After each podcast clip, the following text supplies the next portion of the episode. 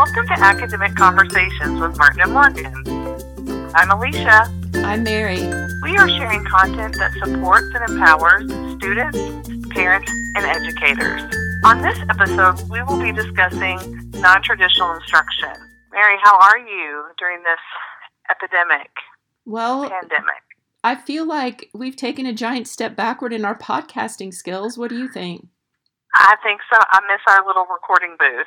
But here we are back to um, Audacity. Thankfully, we got that working, and I have you on the phone. So you are the special guest, Ms. Merton. It's weird not being able to see you. I know. you I know. face to face. I do not like that. try this. Yeah. I know. But here we are together, and boy, we've had some unique experiences since we last made a podcast, haven't we? Yes, and a lot to, to talk about. Yeah, are you ready to dig in? As educators, it's different. Yes, Yeah. a lot to say. Do you want to start? Yeah. Do you want to start off with some of the challenges that we faced getting non traditional instruction going with all of our students in our elementary Well- schools? We work in the same school district, school system, and as you know, um, not all of our buildings are one to one. So that's been a challenge. Not all of our families either have a computer at home or even have um, internet access or Wi Fi capabilities. So that has been an issue. I want to clarify too that when you say one to one, that includes um, access at school because our schools don't Yeah, have. Some of them have one to one devices, but at, and we're again just to clarify, this is elementary level. It's different in middle and high school, but for our elementary kids, um, there are some schools that have one to one. That means a device for every kid to use. If they all want to use it at the same time, they all can. Um, but my school doesn't have that. Most, My I would say, does not. most elementary schools don't have one to one. My, my school is working on it, but Yeah. we are just not there yet. Um, yes, so when this hit, the, the timing, it was, uh, although our, our school district has done a good job to make efforts to get the technology into the hands of, of students, but Yes, we I just agree. we're not we're not where we needed to be. So, and then an, another layer to that is many of our families have multiple children who are in school, and so although our district worked hard and got those devices out there, it was maybe one per household. So if you have seven children that are sharing one device, that can complicate matters, and they have to share their time on the tablet or on the device, and so it just who do you give more time to, and and so forth. So it's been challenging for a lot of our families. Mhm. Right. We're we are we are teaching at the same time that that our children are home. I also Mhm. have a, a um, son in high school that is going through this process as well, but he has had his device that he got from his school since he began school. So he's he's been used to this. He's used Google Classroom. Yeah. So he- this is not a big deal. He knew exactly what to do. He was already familiar. He's had assignments before. He knows how the grading works. hmm So for for him, it's he, of course he misses his friends. He wants to be at you know in a nice little building, but yeah. we're trying to balance that too. I'm working online, and I know a lot of a lot of families and a lot of educators are dealing with that too. They have children at home that they're trying to help, and now um, they have to teach as well through this process. So it's been difficult. So beyond the devices, of course, I'm one of my roles in in my building is to help teachers their lessons and so forth. And my focus is reading and writing. So thinking about kindergarten, who I work with closely, and how we are designing lessons for these kindergarten students to use at home has been challenging. How do we ensure that, that the content we're delivering is engaging for them but appropriate? hmm And many of our kids don't have materials at home, so we are completely relying on the materials online, which we know is not always best best practice for students learning how to read Right. been something that we've had to kind of navigate through and say, okay, what are we going to use? What materials are best? But I, I have to say that the teachers have done a great job of really digging in and creating their own because there was not a lot out there pre-made for them to just kind of download and use. And so I think that's been a positive experience. And Um, that's at the kindergarten level, right? Together. That's in my kindergarten level. And my first grade has been good about that too. Um, Mhm. I've just worked more closely with kindergarten because this is a whole new realm for us. Like I said, we, we were not one to one. My building, and because they're just learning how to read, we put actual books in their hands, magazines in their hands, and mm-hmm. so it, it's a very hands-on experience there in classroom for for reading and writing. You know, magnetic letters to build words, and so we weren't really in that digital world yet in the kindergarten classroom. So we were, but not not in the aspect of learning how to read. Some of those activities and skills and strategies we know are best learned face to face because you can't respond yeah. as easily without that face to face connection. Yes, and they're so used to talking to each other yeah. Um, about what they see in the book and the pictures on the page and and and although many of our students and, and families are logging on, it might not be at the same time. You have to work around, mm-hmm. you know, mm-hmm. maybe some parents are working and yeah. So you may log on. Some kids might be there at 10 a.m. Some kids may be there at 6 uh, p.m. in the evening. So you're you're missing that whole group feel and community of a reading classroom. So. Yeah. I miss the inside jokes. You know, we have.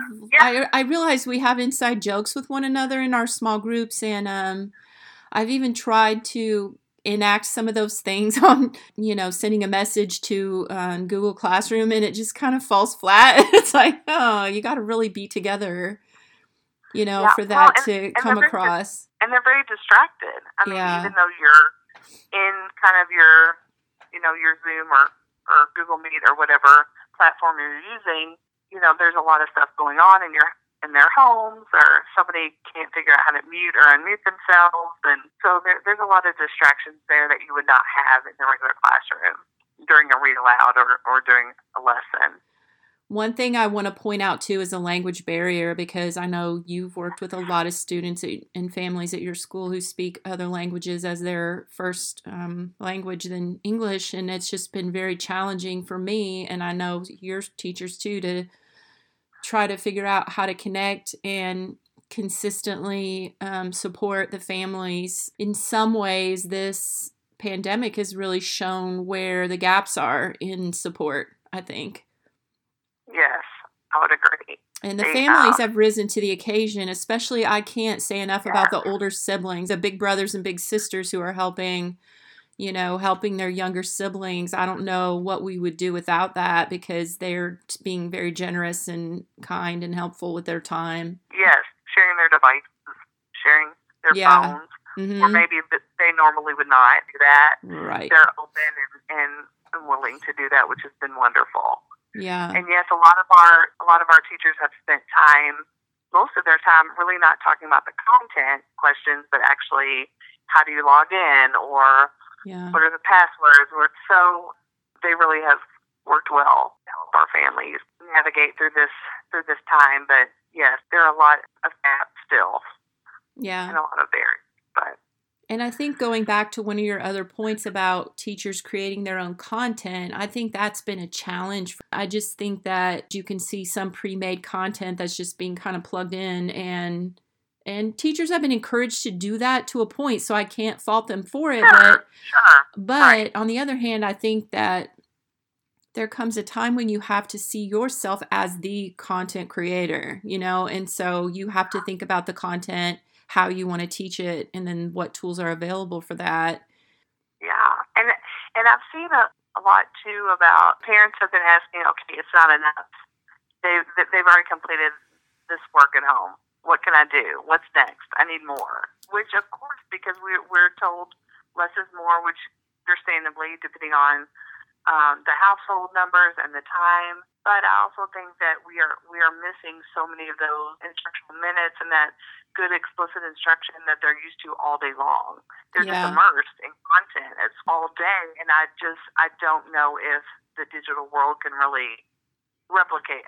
Yeah, replicate. Yeah, I, I agree. And we had that conversation at uh, my school. You know, some of the teachers were expressing that, well, there's so many people added to teach Google Classroom, everybody has their own thing. And I see that as a positive thing. And I said that. I said that means our kids are really well supported. You know, when there's an ECE resource teacher and there's an ESL teacher and there's an interventionist for one subject and something else, you know, those are really all the people whose hands are on kids and who are working with them and then there's all the arts you know and the itinerant people and all of those things are important. I think when parents see it in a classroom setting online, it really makes it clear to them how many people are working closely with their kids. But I think that really highlights and it showcases how many people really care about kids. And I, I think that, that for so long it's been this gloom and doom because of the news or, you know, not the the positive stories are never highlighted. You know, always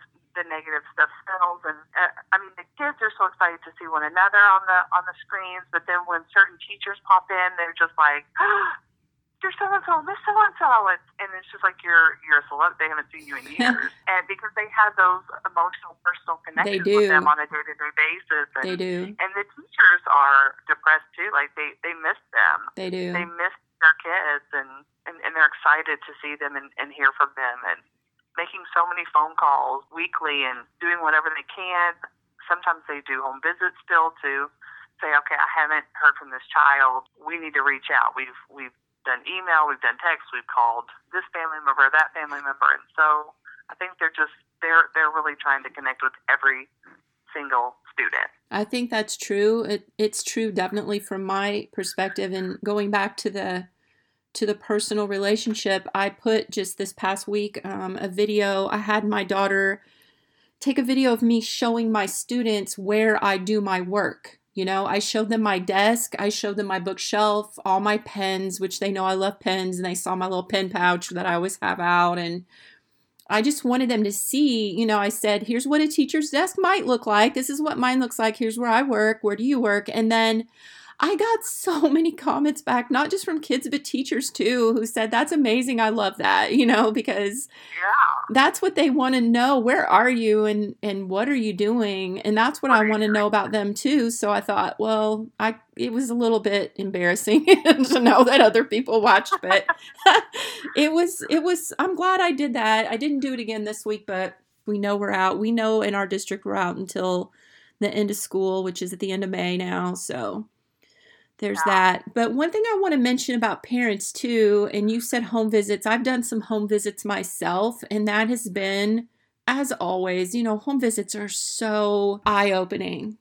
They teach you yeah. so much about your families. And I work in a magnet school, so we're all across the city that you and I work in. And so I can look on a map. I've worked across many different schools in the past, so I can look on a map and I know pretty much what it's like where the kids live. But to actually drive up to the house and knock on the door, you know, and have kids waving at you from the front step. And it's just something else. It's something different. And I think one thing that's been important to see here is that parents are not just this static entity. Like you don't contact a parent one time and they tell you something once and that's it. You know, like we've had a lot of parents who've said they wanted a a Chromebook or some other device, and then they change their mind because they realize that that wasn't going to work for their younger kid, or the parent, you know, had one set of situations going on at one, during one discussion, and, and that changed. And of course it does. You know, that's true for all of us.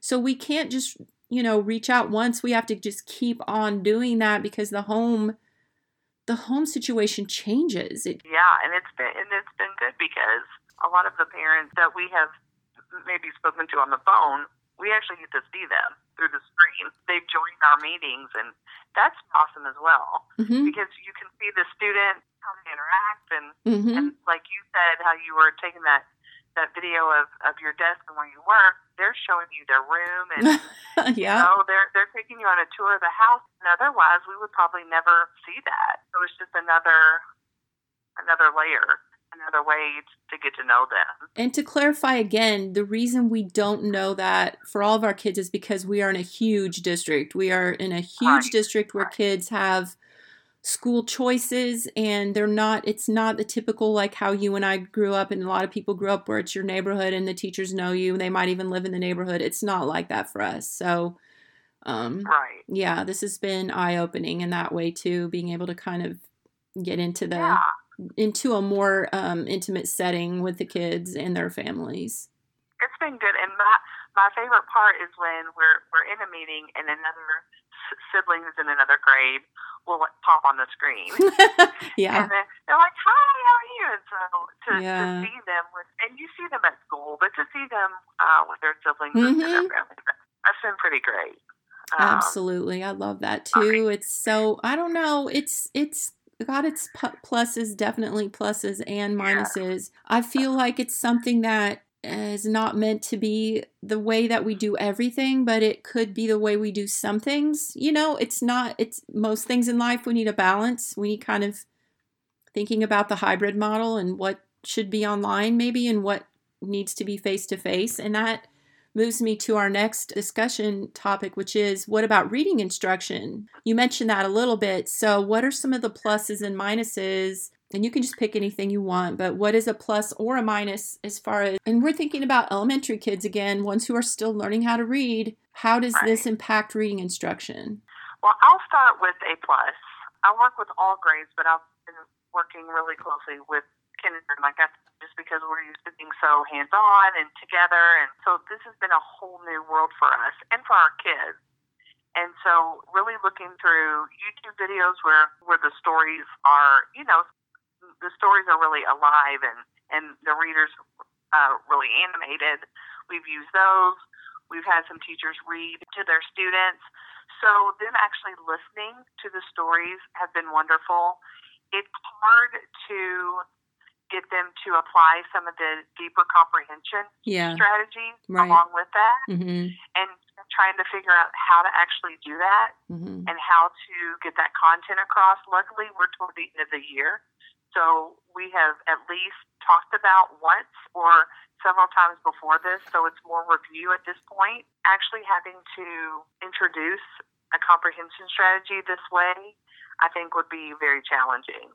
Because they're, like I said, again, it's it's a lot of discourse that they have to have around comprehension strategies. You're creating those anchor charts together, and yes, you can do it on screen, but it's just not the same. You just don't have the same involvement, and and Mhm. the attention is not there. It's hard enough to keep kindergarten's attention as it is. yeah So you can imagine when the dogs bark in the background, or somebody can't hear, or you're moving around and they hear the static in the screen. And my son had made a, a good point. He was in high school and he was watching me kind of make this um, some of these videos, and and he said, you know, kids don't just want to sit there and watch a video. mhm He's like, not every child learns that way, you know. And Mhm. and I thought you're right, especially a five year old. I think we think that, but they they are natural conversationalists. They like Mhm. they like to give their opinions and and break down and and talk about the pictures as well as the words. And so I I, I think there's um, there are pros and cons. It's engaging, and I, and I do think that there, even though it is based on uh, what standard we're working on, the teachers have a little bit more autonomy. Uh, they have loosened up, and so they're free to be a little bit more creative. Maybe are being allowed to, to teach in ways they maybe would have not been able to do. Mhm. Not because of restrictions, but just maybe they didn't have the technology, or or just wouldn't have been conducive to what they would have normally done. So Mhm. I think in, in that aspect, it's been good for reading. They're really having to dig in and, really to think about, okay, what's the best way to get this information across in this medium that we have. and that's from the teacher's perspective That's from Right. the teacher's perspective. Yeah. I wanted to add to that too, just the fact that it seems like oral language, it's always a theme. That's the one thing it's really hard to capture. It's almost impossible to capture, even on Zoom, even with Google Meet, Skype, whatever you have. It's still not the same as face to face discourse, conversation, academic discussion. All of those things require so many uh, reading of facial cues and body language and recasts and and things that we can't really do easily, especially when our um, Wi-Fi is so, our internet is so overloaded right now. At least in our city, it is really. It seems like Yeah. other people's are too, from what I've heard. But um, what I want to say is that there are apps. There are ones uh, specifically that I like called ClassKick, and one is Seesaw, which I've talked about before. Those do allow you to add um, audio and other pedagogical considerations to some of the basic um, assignments that are put into Google Classroom or whatever platform people are using, but it still doesn't meet that in the moment face to face. And also, the manipulatives are not the same as they are when they're in kids' hands. I am using uh, yeah i'm using virtual manipulatives be- and kids don't go from needing them to not needing them because they're on a digital you know or there's a video i'm glad your son said that because a video doesn't make everything easy just because you can watch it as is otherwise we would just use videos all the time. But the truth too is that a lot of our struggling readers who need those supports they're the ones who've had the least consistent access to technology. You know the kids now have the book chromebooks or laptops devices and wi-fi because our city has supported that happening. You know that's not usually the case. And so the kids that need the most creative application and use of the tech are the ones who probably don't use it as much at home in that way. To me that's a that's a plus and a minus. You know, there's a plus that we can add some of those things, but the minus is that they need more and they don't have as many chances to during the school year, regular school year to practice using those things. Right, right.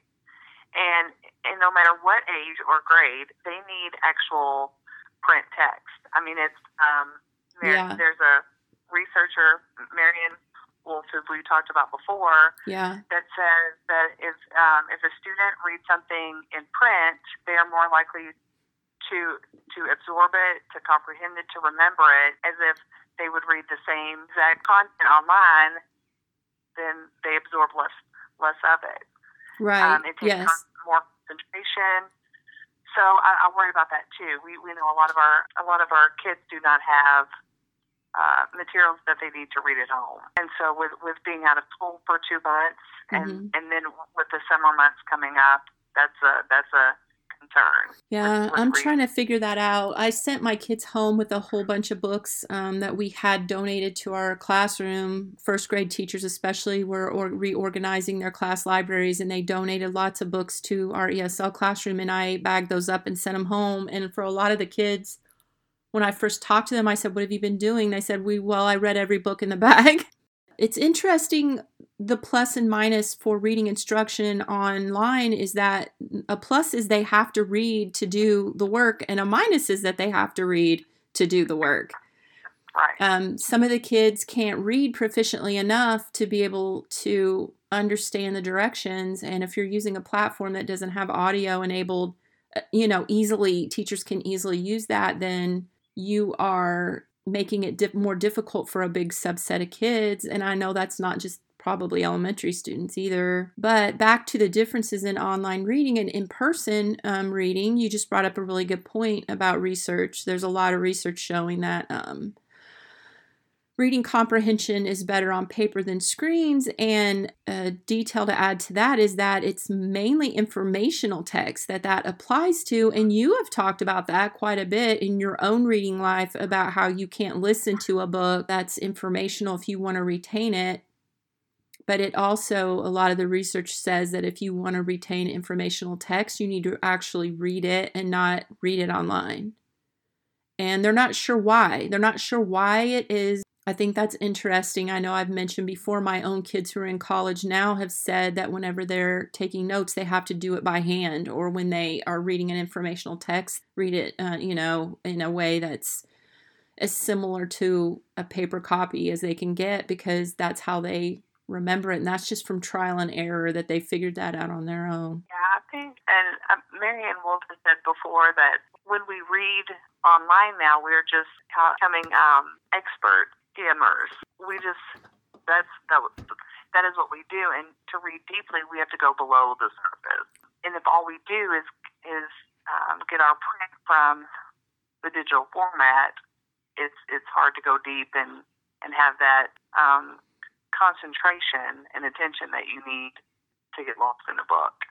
Yeah, she has a quote here from a recent um, interview she did with the Washington Post. It was in January of this year. She said that when you skim, you're missing words, you're missing clues, you're missing your ability to put your background information to work in the most productive way. And I thought, you know, as much as background, we know that background knowledge and information is the key to text comprehension, and that, you know, the vocabulary is a huge piece of that. Conceptual knowledge is a huge part of that.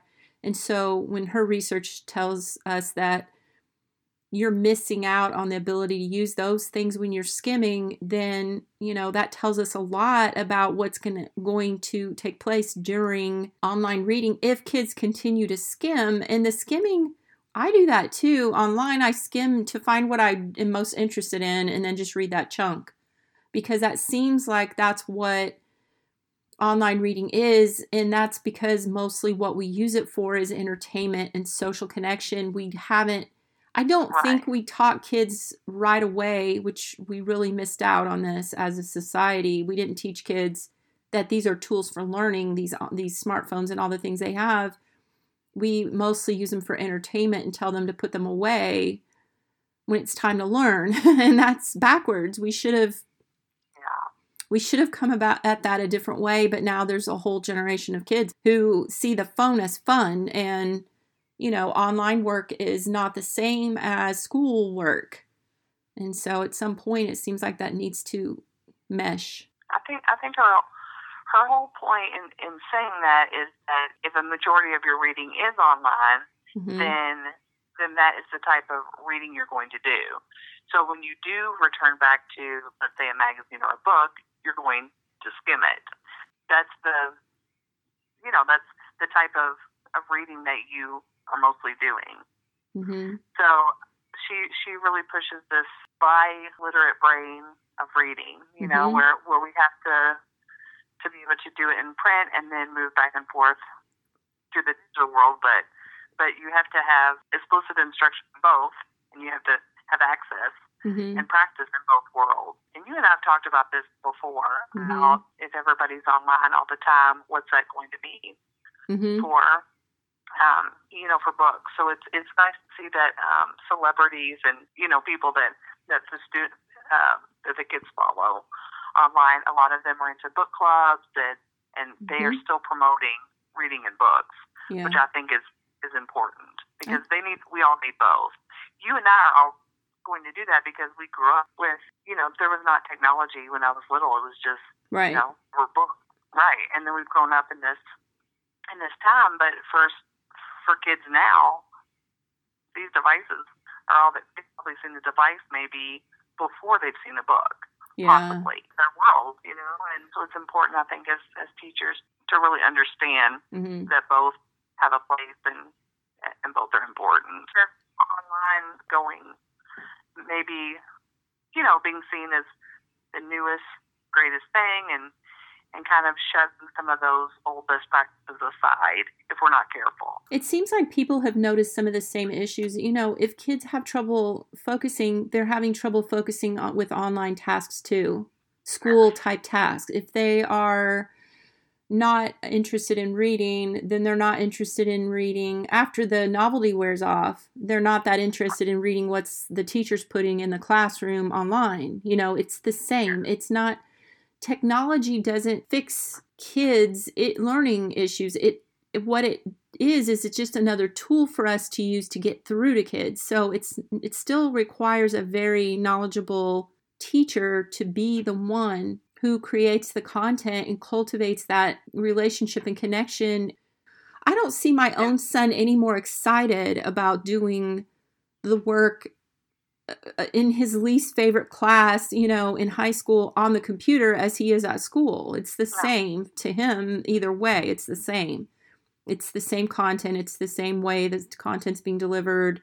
It's just on a different platform. The other thing I wanted to say too, because you were talking about both, you know, both worlds, the digital and the non-digital, is that Maryanne Wolf says that we should see digital and non-digital reading as two different languages digital reading and print reading. Two different languages with different advantages. And you know as a as a language you know teacher i feel that so strongly.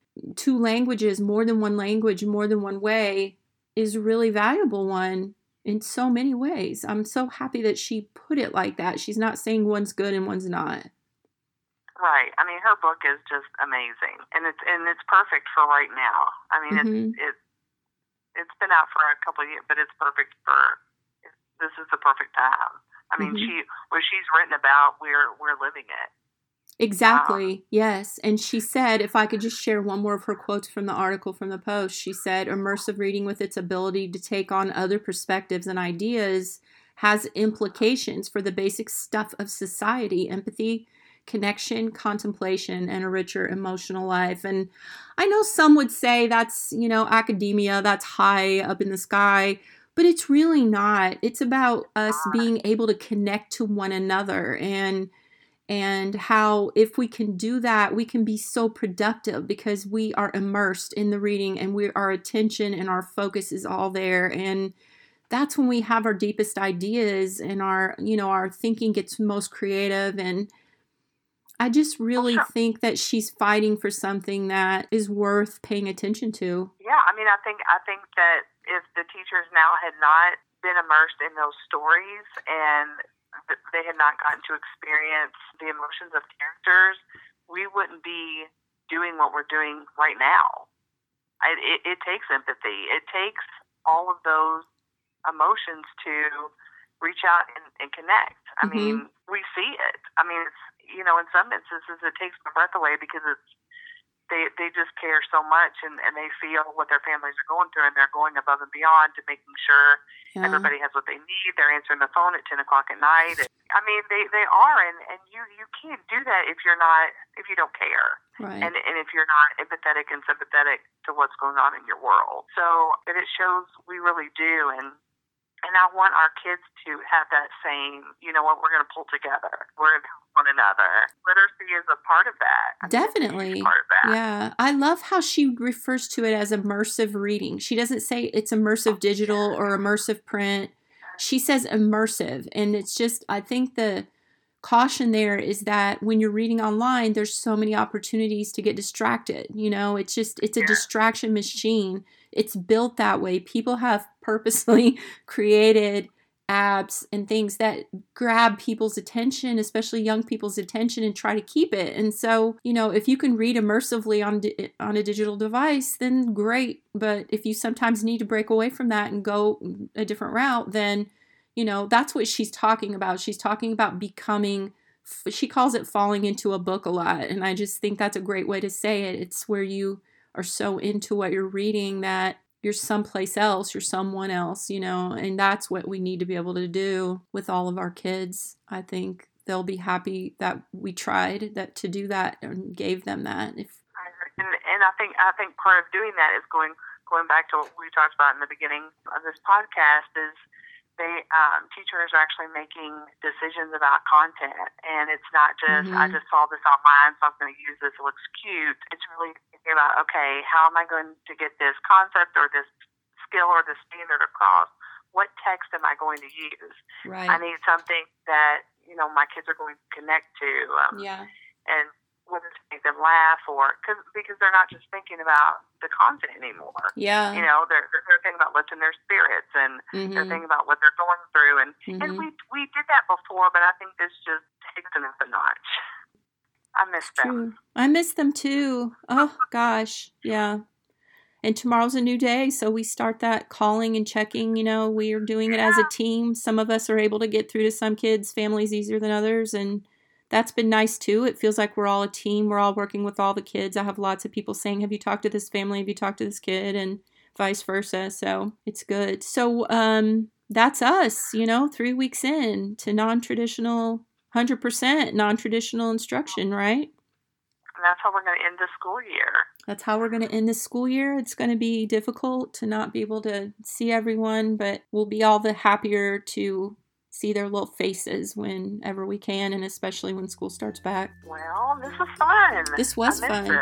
Yeah, we'll get this one put out, and then um, hopefully we'll get back on our schedule with making our podcasts. They're going to not sound as wonderful as they do when we're in our borrowed studio, but um, hey, we're still here doing the best we can, right? That's right. All right. Well, until next time, goodbye, and hopefully your online instruction is going great. Stay safe.